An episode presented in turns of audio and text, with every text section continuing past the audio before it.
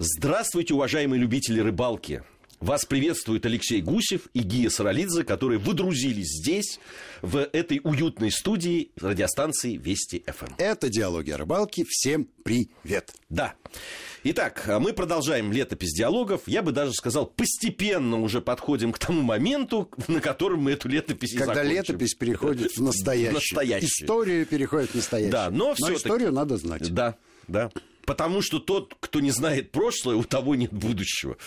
Итак, год две тысячи тринадцатый.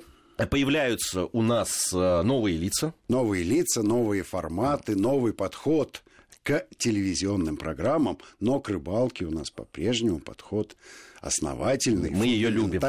Да, с большим интересом мы к ней относимся и ищем людей, которые с таким же интересом относятся к рыбалке. Да, и тогда вот вместе с нашим... как мы его называем, рыжим, или викинг. У него рыжий викинг. Рыжий викинг, да.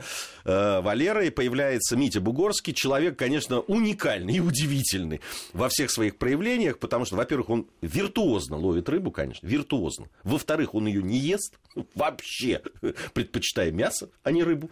Вот, и... В-третьих, он молодой, и в-четвертых, он блистательно владеет речью. Да. Что да. Для радио это крайне важно, да. Но и для телевизионной программы это большое подспорье. Как выясняется. Одна из программ, которую мы снимали, и рыбалка, была факти- не фактически, а в черте города. Ну, причем город это честно, Москва. Да, если честно, не первый раз мы подходим к теме городской рыбалки. Снимали мы ее и в черте города, но давным-давно, на рубеже веков. Снимали мы городскую рыбалку в Мингичиури, снимали мы городскую рыбалку в Тбилиси, в Тбилиси снимали в Баку. То есть, где только да. мы не снимали. Да, в Нью-Йорке, кстати, снимали. Да, в Нью-Йорке снимали городскую рыбалку. И, тем не менее, то, что предложил Митя, сильно отличается от тех эпизодов, которые мы снимали в озвученных уже городах. Потому что эта рыбалка принципиально иного качества.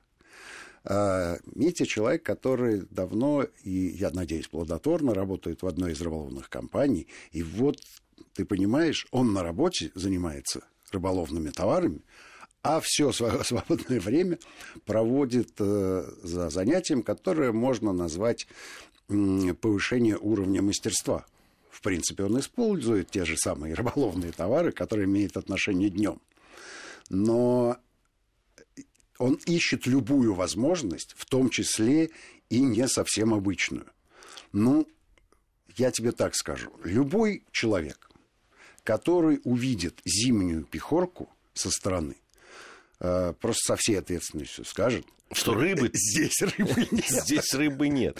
Да, кстати, у нас же две таких, да, рыбалки было. Одна была на Пехорке, вторая была где-то в другом вторая, месте. Вторая была недалеко, на Москва-реке, но в том же месте, где река не замерзала. И дело в том, что и Пехорка не замерзала. Совершенно верно. И та, и другая программа снималась зимой. Причем зимой, я тебе могу сказать, это был февраль месяц. Лютень. То есть самое, что ни на есть зима. Но сегодня мы поговорим как раз вот о рыбалке на Пехорке. Ну и потом на Москва-реке тоже мы эту тему разовьем. Дело в том, что это были две принципиально разные рыбалки. Но объединяло их одно. И там, и там люди зимой ловили на летние снасти. Да, и причем на спиннинг. Да, происходил. Да, был спиннинг. В случае с Пехоркой это был спиннинг с микроджигом, со съедобной резиной. И в напарниках у Мити Бугорского был прекрасный персонаж по кличке Леннон, потому что все считают, что он на Леннона похож. Но не знаю. Ты знаешь... Вот я видел его фотографии в молодости, что называется, хотя он, ну, в общем, мужчина не старый, прямо скажем. Вот, а, ну, он действительно... Но он без Йоко Оно ходил на рыбалку, я тебе да, точно... он ходил с Митей Бугорским. С Митей Бугорским. И с Пашей Полянцевым, они часто оказывались. И, да, и э, было такое негласное рыболовное соревнование, которое частенько разворачивается на берегах водоемов, потому что дух соревновательности так или иначе присутствует. А здесь для этого были все условия.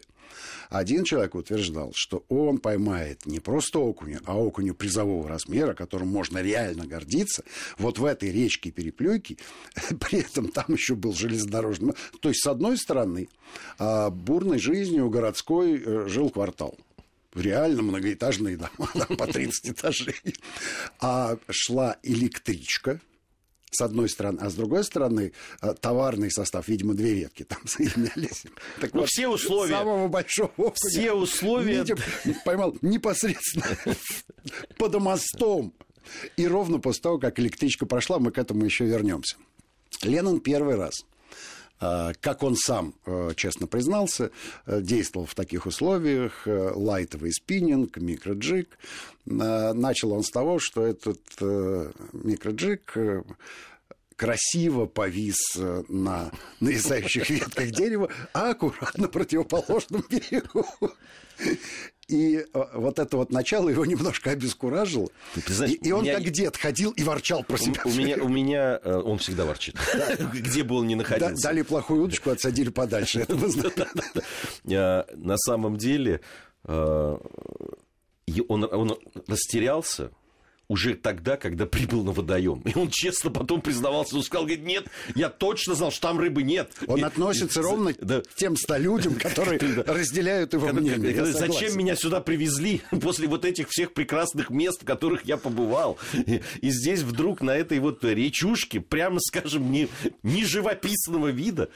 Но ты помнишь, что поскольку новый формат предполагал несколько иной подход к производству телевизионных программ, мы, наконец, написали сценарий. Причем подробный сценарий. Как, кто, откуда приезжает, где они встречаются. И, в общем, задумали мы эту съемку загодя. У нас была неделя, даже, может быть, чуть больше, для того, чтобы подготовиться. И, конечно, мы волновались, что будет с погодой. И, о чудо! Это был абсолютный подарок. Вот те самые записные морозные дни, когда все вокруг покрыто изморозью и просто представляет собой произведение искусства. А природа лучший художник, как ты знаешь. Картинка восхитительная. Если б не пехорка, водой, от которой еще и попахивала. Ну, вообще, конечно, я честно скажу, что э, была авантюра абсолютная, потому что, ну... Э, э, программу снимали, в общем, для федерального канала, чего уж там говорить. Да. И, и должно было все быть как-то красиво, богато там и так далее. И вдруг это пехорка. И когда сказали, что вот будем там снимать, я, конечно, очень переживал. Но ты знаешь, я потом же отследил специально, у этой программы был очень приличный рейтинг, даже на фоне тех приличных рейтингов, которые программа собирала. Ну, я тебе так скажу, что эта тема волнует всех. И главное, вот в отличие от какой-нибудь Камчатки, нашей и далекой Коста-Рики, вот программы, которые снимаются непосредственно вблизи э, тех же самых городов, где живет основной наш зритель, вот они вызывают куда больше внимания и интереса, чем вот эти бы, вроде бы безупречные с точки зрения размеров рыб, да, и красоты картинки. Это правда. Про себя. Люди хотят знать про себя. Я, я, я тут обратил внимание. Еще они хотят знать, что они бросают в реку. Да, да, да, это было тоже.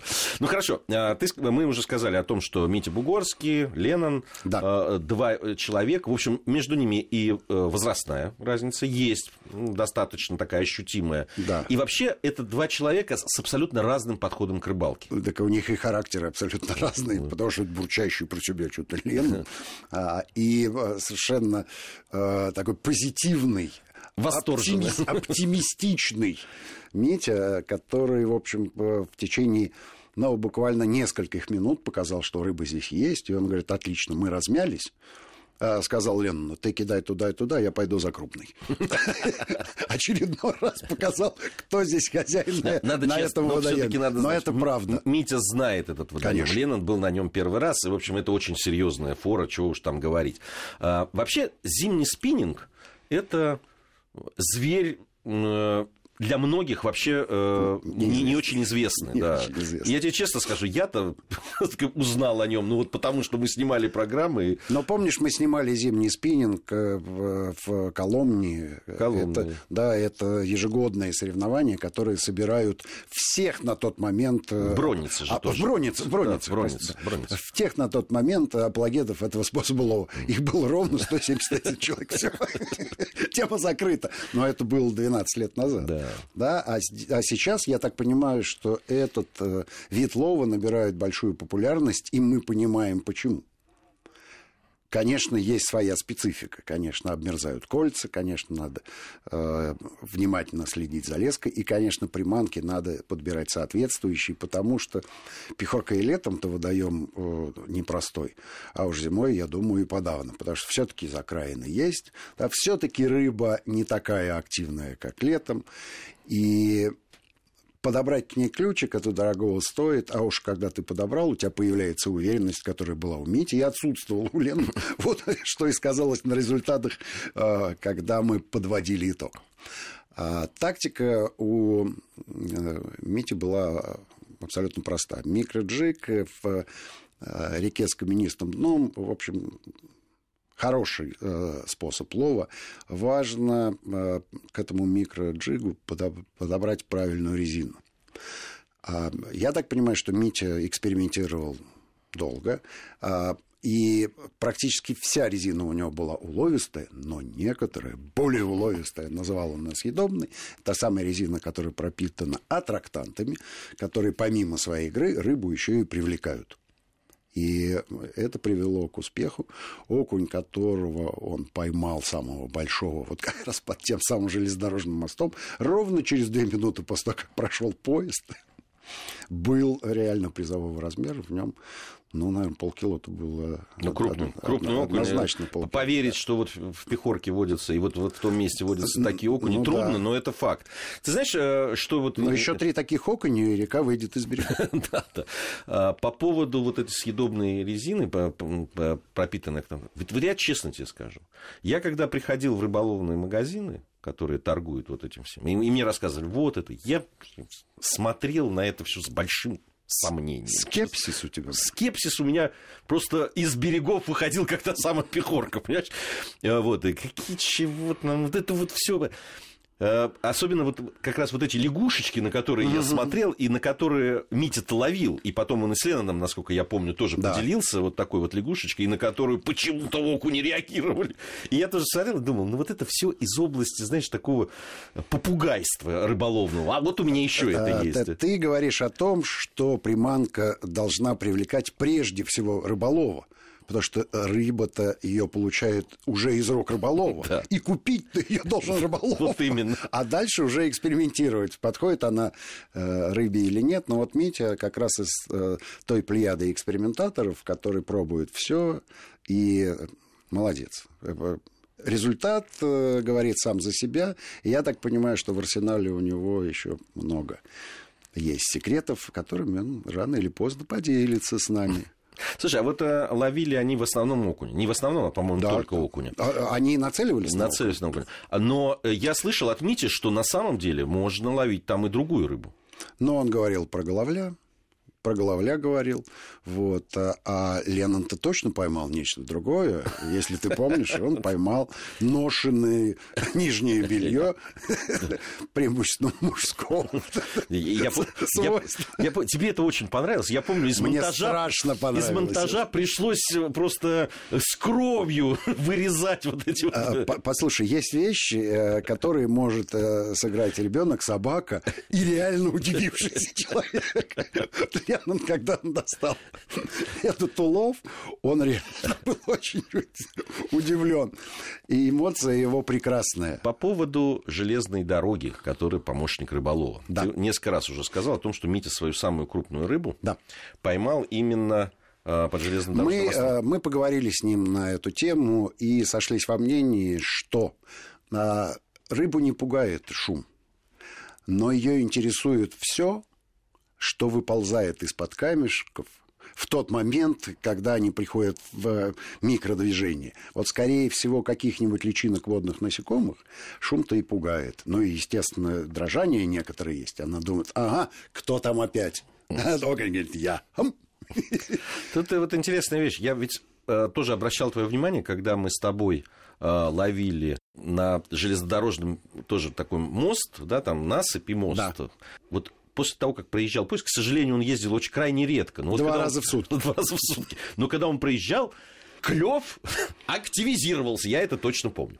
У нас новости. После новостей вернемся и продолжим. Продолжаем нашу программу. В студии Вести-ФМ по-прежнему Алексей Гусев и Гия Саралидзе. Летопись диалогов на Москве-реке мы. Прошли новости, и я хочу э, поддержать да. новостную тему.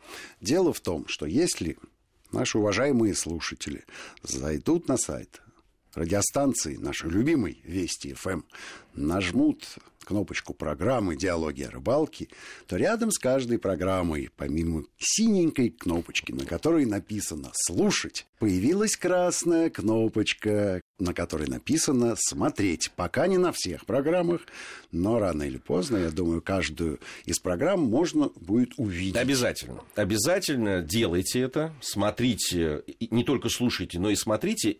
Там еще вот рядом с названием нашей программки на сайте есть ссылочка на YouTube-канал «Диалогов о рыбалке», и там вся россыпь программ из разных, разных годов. Вся раз... летопись диалогов вся летопись в видеоформате. В видеоформате, поэтому заходите и смотрите обязательно. Вернулись мы к теме зимнего спиннинга. Про пехорку мы рассказали вкратце. Попробуем сделать короткий очерк о рыбалке, зимней рыбалке на судака. Особенность этой рыбалки заключалась в том, что основные события разворачивались ночью. Да. Мало того, что это зима, что, что это не, не, замер, не, не замерзший участок Москвы-реки, так это еще и ночь. Ну, знаешь, почему летом э, люди э, ловят днем? День длинный. Почему Митя Бугорский ловит судака ночью? Ночь долгая. Есть возможность поработать над ошибками, если они случаются, и все-таки добиться результата. Слушай, ну ладно, понимаешь, ловить-то может быть и хорошо. Но что точно плохо делать ночью, так это снимать программы для, телев... для телевидения. Это правда. Это абсолютная правда. Есть своя специфика. Ну, понятно, что если бы мы снимали какое-нибудь полнометражное кино, подогнали бы Лихтваген, включили десять киловатт, залили бы светом всю акваторию, куда бы делся судак при этом, которого мы, собственно говоря, и пытались поймать, я не знаю. Но снимать было бы комфортно. Но у нас нет таких бюджетов. Нет, нет, и таких бюджетов нет, и такого судака нет, который будет к этому отлично относиться. А, если честно, после пехорки скепсиса относительно зимнего спиннинга у меня стало поменьше, но ночь прибавила это скепсиса ровно до той же планки, которой мой скепсис находился до этого. Ты понимаешь, какая вещь? Судака ночью и летом-то поймать довольно сложно, хотя многие экспериментируют и пытаются это сделать. А ночью и практически в черте города, ну, это, в общем, экзотика такая, серьезная экзотика, и главное, что э, требует не столько навыков, сколько стопроцентной уверенности и оптимизма. Кстати, если говорить о ночных съемках, все-таки один плюс был. Потому что берег Москвы-реки ночной, он, в принципе, являлся нормальной телевизионной картинкой. Когда рассвело, и мы увидели эту свалку днём. Честное слово, мы поблагодарили Митю за то, что рыбалка носила ночной характер. Потому что специфика ночной съемки заключалась еще и в том, что близко к берегу там подходили всякие жилые постройки. Это не дачные уже участки, это коттеджи. Там бегали какие-то собаки явно недобрые. Часть, часть берега перегораживали заборы и дамбы, по которым пройти берегом было невозможно. Потому что забор четыре метра с огромные ворота, и явно нас там не ждали. Поэтому мы прокрадывались, поскольку были в сапогах. Это к вопросу о свободном доступе к водоемам, кстати. Но, в общем, окитать в ночи. Хорошо не побили вас, честно. Да, была. Была такая вероятность. Ну и, конечно, ночные приманки тоже требуют себе особого подхода. Нельзя не сказать о том, что они есть светящиеся. И вот их было снимать легко и приятно, потому что их было видно. Вот. Была у нас специальная с собой лампа керосиновая, на которой мы эти приманки обработали, и они, значит, их флуоресцентный слой засиял, еще какое-то время, в общем, отдавал свет. Ну, и их было до какой-то степени в воде видно. Надо понимать, что кидал э, рыболов приманку ну, метров на двадцать пять тридцать как минимум, а видимость кончалась в пяти. Он бросал в никуда, вот туда. Ну, в ночь, да. Как вы хотели. Да, но при этом надо отдать должное подготовленности нашего героя. Он говорит, нет, здесь, здесь вот коряга, здесь я в прошлый раз четыре приманки оборвал. Давай метров семнадцать отойдем от этого места, и вот туда градусов под сорок семь кидай. Это он Валерий объяснял. Валер лупил глазами, ничего не понимая, и мне кажется, ждал, когда это все закончится. Да, абсолютно точно. То, что он ни секунды не верил в то, что попадется судак, это было видно. И это хорошо. Это хорошо. Опять же, та же самая неподдельная эмоция, которая дает нам краску, потому что драматургия заключалась в том, что есть начинающий человек, да, у которого понятен настрой. Ну, ладно, ночью судака здесь, вот, среди этих сооружений. И второй, который своим оптимизмом и умением, знанием, ну, конечно, мастерство и немножко удачи. Слушай, ну, удача все-таки нужна была. Хотя и знал место, и, как, в общем, удача, ловил. Удача никогда так не помешает, рыболову, я скажу тебе, да, так. Это так. Вот, и когда он поймал первого судака, ну, это случилось не сразу, честно могу сказать. По-моему, часа два прошло. Мы уже отсняли все возможные варианты перебивок, да, специальных там картинок, которые пригодятся при монтаже программы в случае успешной, если, успешной если рыбалки. Хотя бы две, два хвоста будет поймано. Ну, хотя бы два, знаешь. Сначала мы... Мечтали об одном. Мы мечтали об одном, да, проговаривали про себя заклинание, но хвостов оказался не один. И это было, конечно, очень убедительно, очень здорово. И вот лишний раз я убедился, что профессионализм и мастерство на рыбалке – это, наверное, девяносто процентов успеха. А удача, про которую мы говорили, все-таки не, не так существенно для достижения результата. А, ну, я так помню, что судаки, конечно, были не крупные, но... Само... Что значит, конечно. Вот если бы ты трехлетним Гиечкой пришел, огромная рыба была с тебя ростом. Ну, я же не пришел трехлетнего. Здесь что же делать-то? Ну, как-то не получилось у меня у трехлетнего. Вот. Но э, сам по себе, конечно, сюжет очень любопытный. И э, я, я вообще люблю, когда рушатся стереотипы какие-то. И, конечно, вот этот стереотип о том, что ну вот здесь рыбы нет, здесь никогда рыбы не было, да, и не да. будет, и так далее. Особенно ночью. Особенно ночью, да. Это всегда здорово. Я помню, как свою первую встречу мы снимали еще, когда первые диалоги были на телеканале эр тэ эр тогда. Мы снимали городскую рыбалку, да, как раз, и разговаривали с ихтиологом, со специалистом как раз по Москве-реке, именно черты города. И когда он сказал, что на самом деле рыбы в черте города, города Москвы, гораздо больше, чем, в, в, допустим, в верховьях, это был, конечно, для меня было откровение. Но э, этому факту э, довольно скоро появились и доказательства документальные, потому что Андрей Щукин, наш подводный оператор, неоднократно залезал в Москва-реку и показывал, что там происходит под водой. Но, в общем, там и стерлядь не редкость. Вот так. Вот это удивительно, конечно. Да. Слушай, ну, э, да. пойманных судаков отпускали. Ну, потому Причем... что Митя, Митя принципиально не берет. Ему можно сфотографироваться и отпустить. Но, тем не менее, кулина... кулинарную рубрику мы сняли. Э, при этом Митя был и шеф-поваром. Знаешь, что мы делали? Сосиски жарили Л- на гриле. Лучшая рыба – это колбаса. Совершенно верно. Ну, а какая рыба, такая, такая колбаса. Слушай, ну, с другой стороны, Митя, конечно, рыбу отпускает. И понятно, он ее не ест. Не знаю, из принципиальных соображений или из каких-то гастрономических.